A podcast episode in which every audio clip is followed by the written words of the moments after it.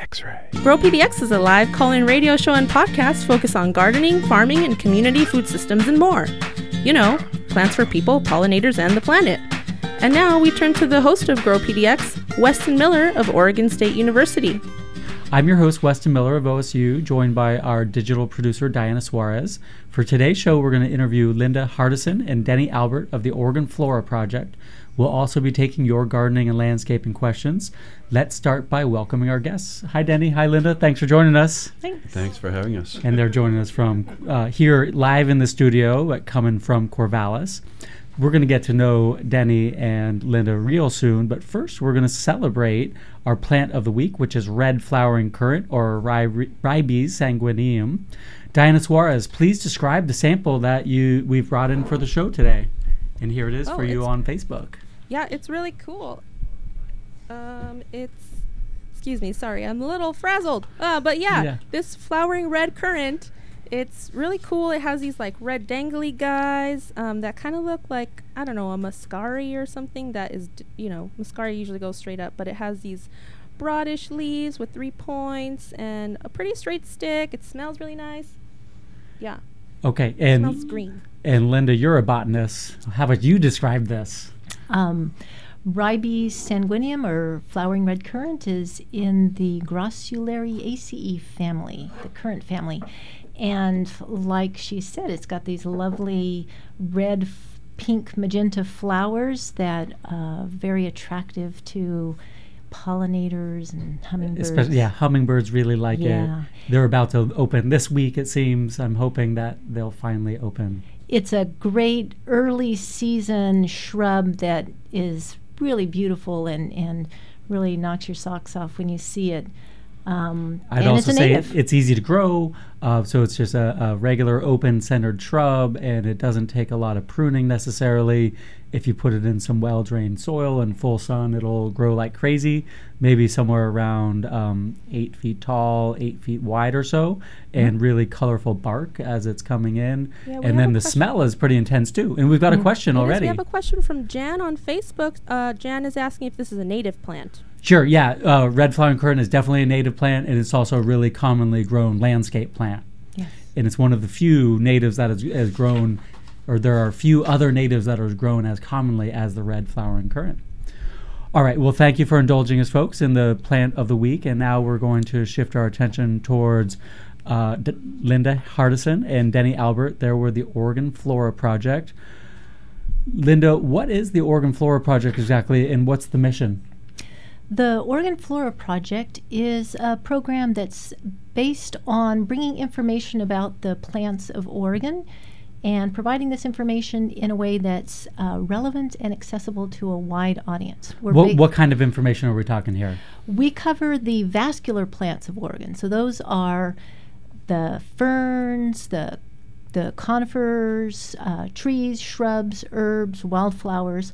All of those plants. There's over 4,500 different types of, of vascular plants, and we put this information in a flora, which is a comprehensive reference that lets you have a detailed description about it and also learn how to identify it. Okay, so really all the nitty gritty botanical information about hundreds and hundreds of different plants that are native to our region. Not only native, but also naturalized. Also naturalized. Yes. And, and what does naturalized mean exactly? so that means it's uh, an, an exotic plant, one that didn't occur here when Western settlers were first established in this area, but has become a natural part of the landscape in the wild. And could you give us an example or two of naturalized plants? Actually, one naturalized plant that's very much at home in Western Oregon is foxglove. Foxglove, okay. Mhm. And probably Himalayan blackberry or Armenian Yes. blackberry. That's a, that's an ill-behaving invasive or non-native plant that is Well, yeah. naturalized. Yeah, that leads me to our next question. You said ill behaving. What is the importance of knowing information on on your botanical uh, subjects? knowing about the plants in an area gives you a sense of the very uh, basis for all of the life and the natural resources for an area. So you have a better understanding of what naturally occurs here, what is new, such as invasive species, um, what has moved in that didn't used to be in this region because perhaps of climate change, and what is something that is a part of the landscape should we want to restore or recover something. And Denny Albert, help our audience understand some perspective. Why is it important to conserve and enhance habitat for native plants in the Northwest and beyond? Well, if you're at all interested in the wildlife uh, and the pollinators, the uh, butterflies, for example, bee, native bees, uh, all of these depend on natural habitat. And so, all of these natural habitats, whether it be a forested landscape or if you're in eastern Oregon, whether you're in the high desert, in the sagebrush, uh, all of the insects, all of those butterflies, all of those bees depend on the native plants. Cool. All right, and Linda, what's the history of the initiative of the Oregon Flora Project? It got started in 1994, and this was a sort of personal initiative of the late Scott Sundberg. Um, is based at Oregon State University, and it, the Flora Project works in close collaboration with the herbarium. So, a herbarium is a collection of pressed dried plant specimens, and it's like a library of plant information and back in 94, the University of Oregon was closing theirs, their herbarium, and moved it into OSU's. So Scott came on board to help integrate this collection, these two collections, and saw this as an opportunity to really learn and catalog all the information about the plants of Oregon. So it's grown from that to produce both a book, um, which we're working on, The Flora of Oregon, which is a comprehensive book about all of these plants we've talked about, as well as a website that gives lots of extra information. And here's the book right here. It's called A Flora of Oregon. Tell us about the book, Linda. This is the first of three volumes of the flora. A flora is a really traditional format for getting all of that information about all of these plants that grow throughout the state. So you have detailed descriptions about each of those 4,500 different taxa, um, identification keys that help you figure out what plant you're looking at. And it also provides a context for that information. We have chapters in the front with illus- uh, photographs, illustrations that let you understand how these plants are relevant in many different realms. Cool. So a lot of practical information both for botanists but also just people who enjoy hiking and want to get out and learn more about natural history. Absolutely. That's awesome. Linda, how did you first get involved with the with botany? What's the backstory here? um, I've been interested in plants for, I guess, most of my life. I think it started with um, an interest in my mom's gardening, and I pursued that through um, college and went from ecology and kept getting smaller and smaller to the point where I was studying genetics. And then um, got involved through the Flora Project um, as the founder, uh, Scott Sundberg, was my late husband. And so okay. All right, so it's it's in your blood, so to speak, but also it's a passion in terms of making botanical information available to the wide general public. And Denny, how about you? What's your background? Um, my background, I grew up uh, not too far from Lake Erie, and I had a. We regularly caught turtles in a, uh, a Tupelo swamp that was uh, two blocks to the north and then we would get our crayfish a couple blocks to the south in a hemlock grove area in a creek. And then I uh, uh, went uh, after going to school. I realized one of my passions was plants, and got a degree in forest ecology. Okay, so you're a naturalist just by growing up and having access to the wild, and then you got some training along the way as well. Yeah, that's great. You're with Grow PDX radio show and podcast. I'm your host, Weston Miller, with Diana Suarez of X Ray FM. Hey, folks. We are coming at you from xray.fm and live via Facebook at The Oregonian. Speaking of Facebook, Diana, is say hi to some of our friends out there. Yeah, I want to say hi to Echo Gray for tuning in and Corinne, who wants to know where we can buy the flowering uh, red currant if you have a, a where can we find that? West. Sure, yeah. The red flowering currant something that you could find at a bunch of different um, stores locally. I would probably throw out Portland Nursery, Garden Fever would be great examples, and then definitely the native plant nurseries as well. It's definitely one of the more widely available native landscape shrubs here in the Willamette Valley. Cool. And then Evika Drozdek wants to know um, what are some best what are some best home remedies for killing off moss? This is a really bad year for moss. Oh, that is a real good question. I'd say um, moss is a four-letter word, and some people get really frustrated with it. But I would say I- if it's in your landscape shrubs and things like that, and trees, I would go ahead and ignore it. It's just a part of here of growing plants here in Oregon. If it's in your lawn, uh, we're going to be tackling lawns next week on the show, so I'd say stay tuned for that. And if it's on your roof and your sidewalks and things like that, elbow grease is going to be your best bet to scrape it off. Got it. Oh yeah, we got a couple more thi- uh, hellos. We got seven out there. Um, Bill White, uh, Jackie, Daniel, Joshua, Lori, uh, Dave. We got so many friends. Jody, Lori, Will. Yeah, thanks so much all for tuning in. Yeah, woohoo! Thank you, Facebook Live, for Yeah. for joining us. Yeah. And now we're going to return to our conversation with Linda Hardison and Denny Albert. They're with the Oregon Flora Project. Let's get specific about some of the features of Oregon Flora website. This is really a trove of information for serious plant people. Tell us about the Plant Atlas. The Plant Atlas is a great tool that we have for showing where plants occur throughout the state. So, this is an interactive tool. You can choose the plant species you want to map and see um, dots on the map and all the details behind those records uh, for where plants occur. There are over 550,000 records in that database. Okay, so in other words, if I really like a plant, I want to know where I can go find it out in the wild. I could That's see. the place. Wow, that is a really interesting feature. Yeah, and there's a photo gallery also, correct? That fits in really well to support the information in the atlas. Cool. We have photos of field photos, mm-hmm. how the plants look in the field, as well as, as photos of herbarium specimens of almost every plant in the state. Whoa, that's really cool. So a lot of information, and you also have a web application. Tell us about that for mobile devices.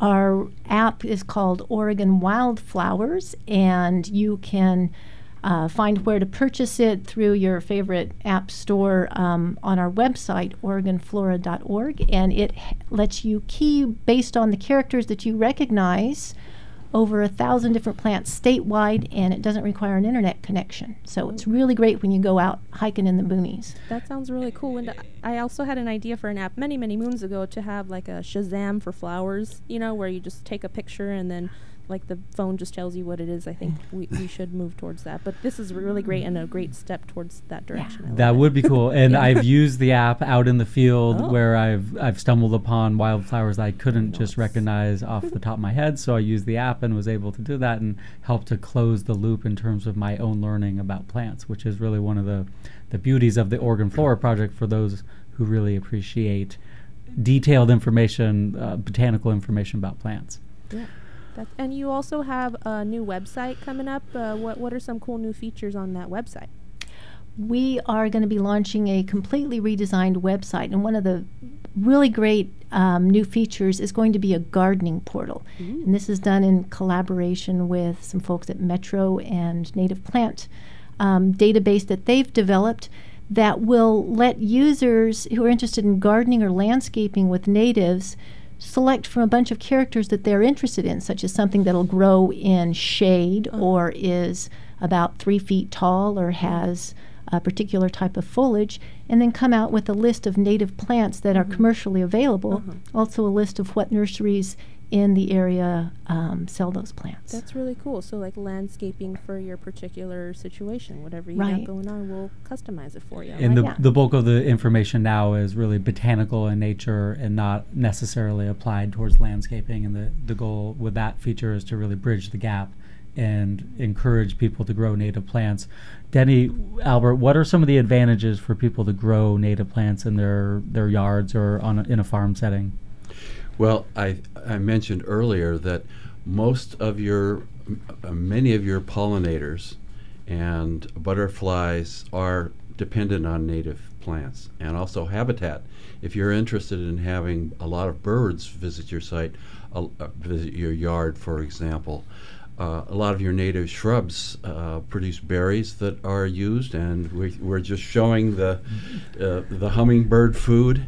so, especially if, if they're they are very important for fauna in general, for native fauna. Well, let's just bring it back to red flowering currant here. It has berries that are technically edible for people since it's a ribes, but they're really not very tasty necessarily. Yeah. But the birds do definitely love those berries on flowering currant and a, a range of other native shrubs that are available for people to install in a landscape setting. Yeah, hey folks, speaking of pollinators, I've been seeing this um, like Cheerios is putting out these, you know, put out the wildflowers and save the bees. Should we be planting those or is that are are do we know if those plants are native to Oregon or you, Uh, you know? that's a great question that I think I can handle. I'd say overall, um, when when you're seeding plants in a wildflower mix, you're going to probably have pretty mixed results in the situation. And I would advise people instead of doing that with a, a packet to prepare an area to do it really well and to kind of handle the weeds, and then to probably use transplants for the bulk of the things that they want to install, whether that be native grasses or plants like yarrow and things like that. Um, just overall direct seeding plants in a garden situation is pretty hard to do because the weeds are so voracious here in Western Oregon, and that people are going to have a better luck transplanting specific things that they want to plant. And um, if folks are looking to learn uh, more about native plants, they can check out a great little native plant gardening booklet through Metro. Um, they can go to Metro's website and download it, or it's also available at, at about 37 different nurseries around the area and little wooden racks that we provide for people. Um, but that will help people to kind of determine best practices for planting their landscape plants. Hey, Weston, Yes. there is uh, um, there are a couple of nurseries in the Willamette Valley that do have wildflower seed packets That are and stri- that strictly native. they're oh, strictly Oh, cool. native, and hmm. some of them are there are some of that grow more easily. Okay, good. The other thing to know is that some of them actually take it. It may be two years before they show up. So all of a sudden you have a, ooh, what is this? Well, it, it's something you planted two years ago. yeah, that's really cool. Denny, what inspires you the most about the Oregon Flora Project? Well, I came from Michigan, and uh, I came uh, as an adult, and I came. Um, I realized that the Oregon Flora Project allowed me to very quickly learn uh, a lot of these 4,500 native plants. As an ecologist, I needed to be able to hit the ground running, and this provided me the tools. It provided me these maps. So I could get it to family, I could take the maps, I could take the photos, and that combination, the distributions plus the photos, allowed me very quickly to identify plants. So, actual practical application Very for field practical. work in ecology. Yeah. That's awesome. And Linda, how about you? What inspires you the most about the Oregon Flora Project? I think the potential that exists in the information that we present is really exciting because this core information about all of the plants is then used and can be applied to gardening, to restoration, to land plan, land use planning, all these different arenas people interact with and interface with plants. And here's the core source of information that can then be applied to these different different areas. Great. So it's botanical information that can underpin a lot of additional research and really help decision makers decide how to, how to structure laws and how to uh, provide for development and preservation and all of those kinds of details. The more information we have about native plants specifically, the better off we'll be. Yes. That's awesome. This is Grow PDX Radio Show and Podcast. We're talking with Linda Hardison and Denny Albert of the Oregon Flora Project. They'll be staying with us as we take your gardening and landscaping questions for our final segment of the show. Give us a shout at 503 233 9729, or you can post your questions on video feed on Facebook at The Oregonian. We'd love to hear from you. I'm Weston Miller. We'll be back in a minute. Support for X Ray FM comes from Lackey Construction, specializing in residential and light commercial construction projects in Portland, Oregon. More information available at lackeyconstruction.com. Support for X Ray FM comes from Portland Nursery. For over 100 years, Portland Nursery has provided Portland residents with a wide selection of healthy plants and expert gardening advice, community oriented and family owned. Portland Nursery, a passion for plants, a nursery for plant people, located on 50th and Stark and on 90th and Division. Welcome back to Grow PDX. I'm your host, Weston Miller of OSU. We're with Diana Suarez. She's digital producer for Grow PDX. Hey. And Linda, we've got some specific questions for you about the The app you the mentioned. application, the wild the app tell us more. Where can people find it? Sure, you can buy it for Android and Apple devices. Um, it's nine ninety five, and it covers thousand and fifty four different plants from around the state. Again, this is wildflowers that you have um, the ability to simply select from one of twelve features about them, where So, you are, Like flower color. flower color, petal number, leaf shape, how Wow, big is the plant, specific. what Yeah. month does it bloom, and then you narrow it down to um, anything from one to maybe a dozen, and then you can look at photos of these and determine, based on the maps and the dots is where it's occurring and the, what it looks like, is that your plant. So it really is a handy tool for identifying plants because you can look at characteristics, you can look at timing, and really most importantly, you can look at pictures and compare what you see out in the field to what you see in there. And um, identifying plants via books, if you've never seen them or been formally introduced to them, is pretty hard. But this has taken a step towards making it easier. Right.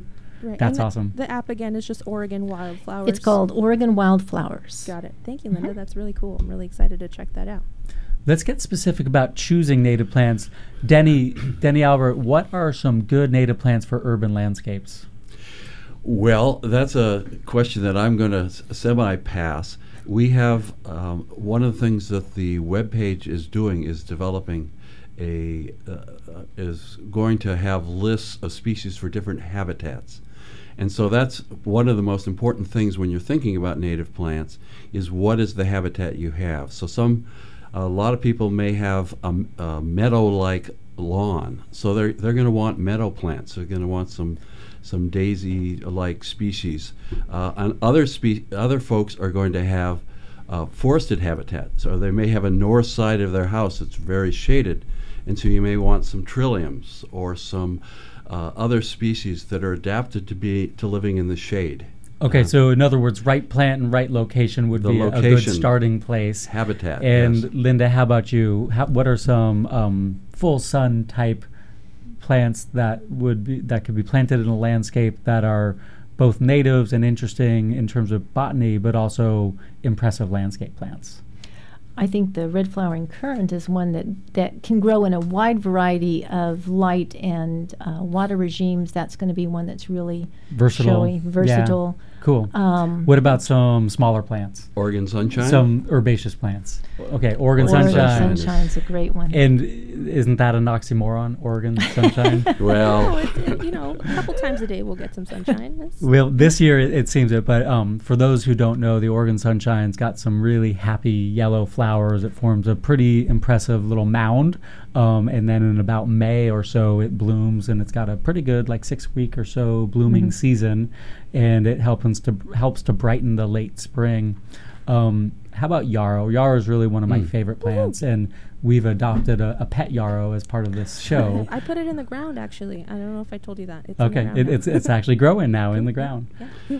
Great. Another I like is iris iris tenax. It's a little Mm-hmm. um, iris, tends to be oh, four to six inches tall, has a small blue flower, and it's flowering right now.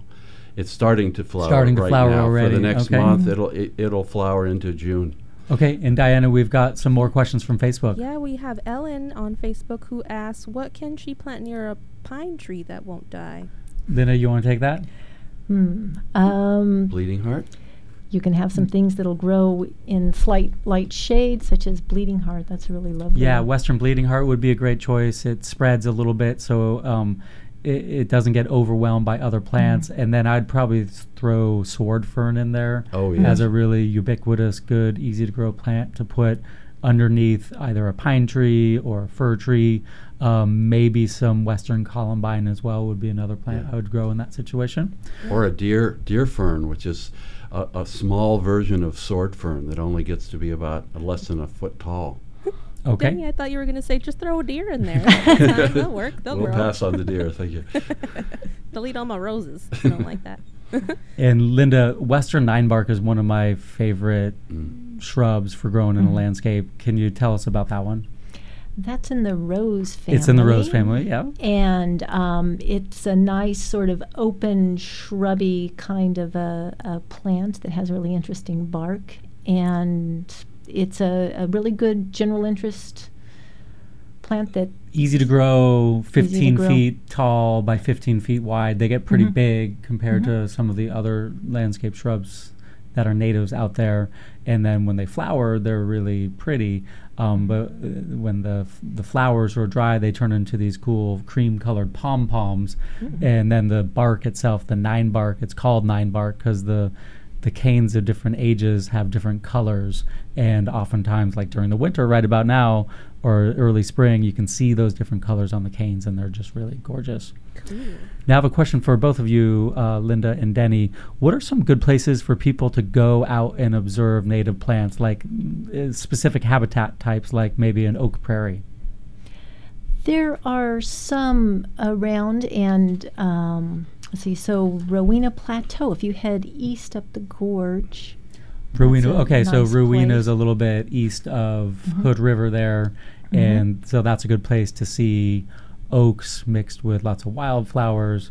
And the timing for going there would be May. May, May would yeah. be Yeah. May. Early June would be good timing there.